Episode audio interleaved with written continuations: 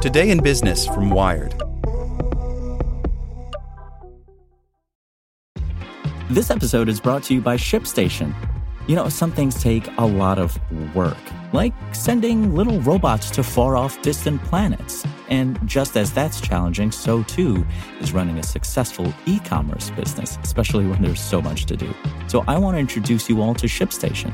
Now, I love using ShipStation because of its easy to use dashboard, which makes managing orders and printing labels a breeze and super smooth. Oh, and the customer service is just out of this world.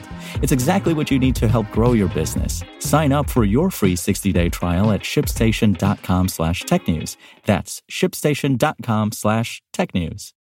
Hello, it is Ryan, and I was on a flight the other day playing one of my favorite social spin slot games on chumbacasino.com. I looked over the person sitting next to me, and you know what they were doing? They were also playing Chumba Casino. Coincidence? I think not. Everybody's loving having fun with it. Chumba Casino is home to hundreds of casino style games that you can play for free anytime, anywhere even at 30,000 feet. So sign up now at ChumbaCasino.com to claim your free welcome bonus. That's ChumbaCasino.com and live the Chumba life. No purchase necessary. VGW. Void were prohibited by law. See terms and conditions. 18 plus.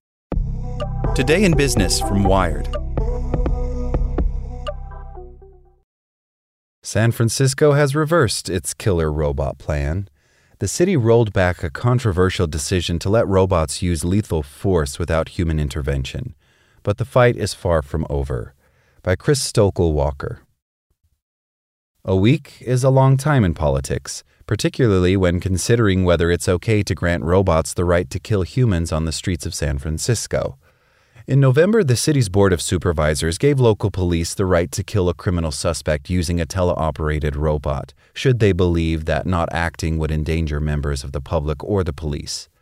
The justification used for the so called killer robots plan is that it would prevent atrocities like the 2017 Mandalay Bay shooting in Las Vegas, which killed 60 victims and injured more than 860 more from happening in San Francisco. Yet, little more than a week on, those same legislators have rolled back their decision, sending back the plans to a committee for further review. The reversal is in part thanks to the huge public outcry and lobbying that resulted from the initial approval. Concerns were raised that removing humans from key matters relating to life and death was a step too far. On December 5th, a protest took place outside San Francisco City Hall, while at least one supervisor who initially approved the decision later said they regretted their choice. Despite my own deep concerns with the policy, I voted for it after additional guardrails were added. Gordon Mar, a supervisor in San Francisco's 4th District, tweeted, I regret it. I've grown increasingly uncomfortable with our vote and the precedent it sets for other cities without as strong a commitment to police accountability. I do not think making state violence more remote, distanced, and less human is a step forward. The question being posed by supervisors in San Francisco is fundamentally about the value of a life, says Jonathan Aitken, senior university teacher in robotics at the University of Sheffield in the UK. The action to apply lethal force always has deep consideration, both in police and military operations, he says. Those deciding whether or not to pursue an action that could take a life need important contextual information to make that judgment in a considered manner, context that can be lacking through remote operation. Small details and elements are crucial, and the spatial separation removes these, Aitken says. Not because the operator may not consider them, but because they may not be contained within the data presented to the operator.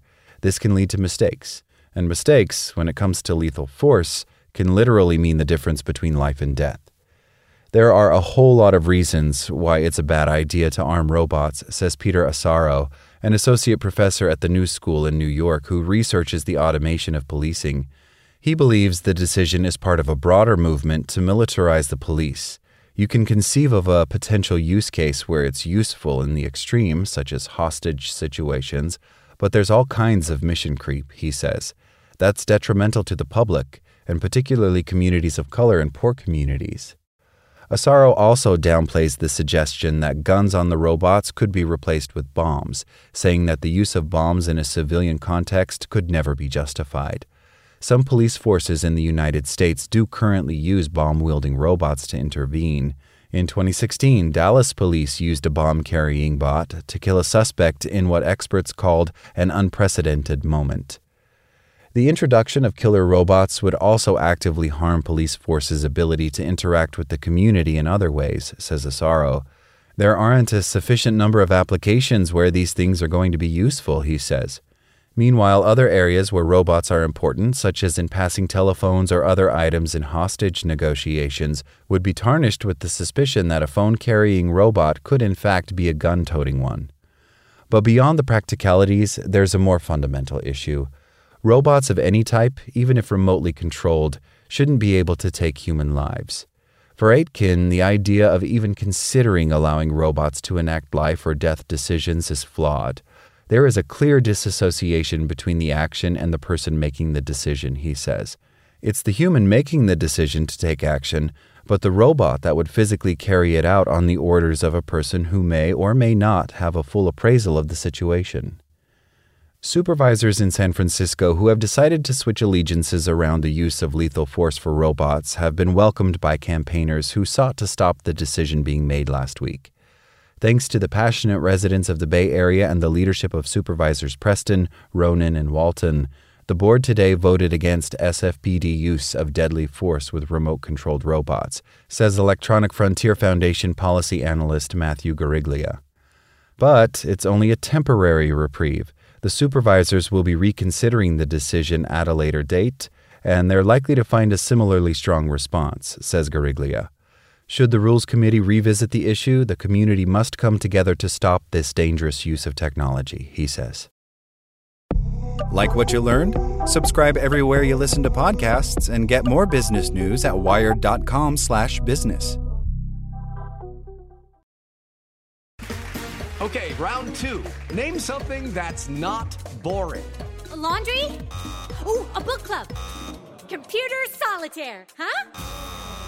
Ah, sorry. We were looking for Chumba Casino. That's right. ChumbaCasino.com has over 100 casino style games. Join today and play for free for your chance to redeem some serious prizes. ChumbaCasino.com. No purchase necessary. Where prohibited by law. 18 plus terms and conditions apply. See website for details.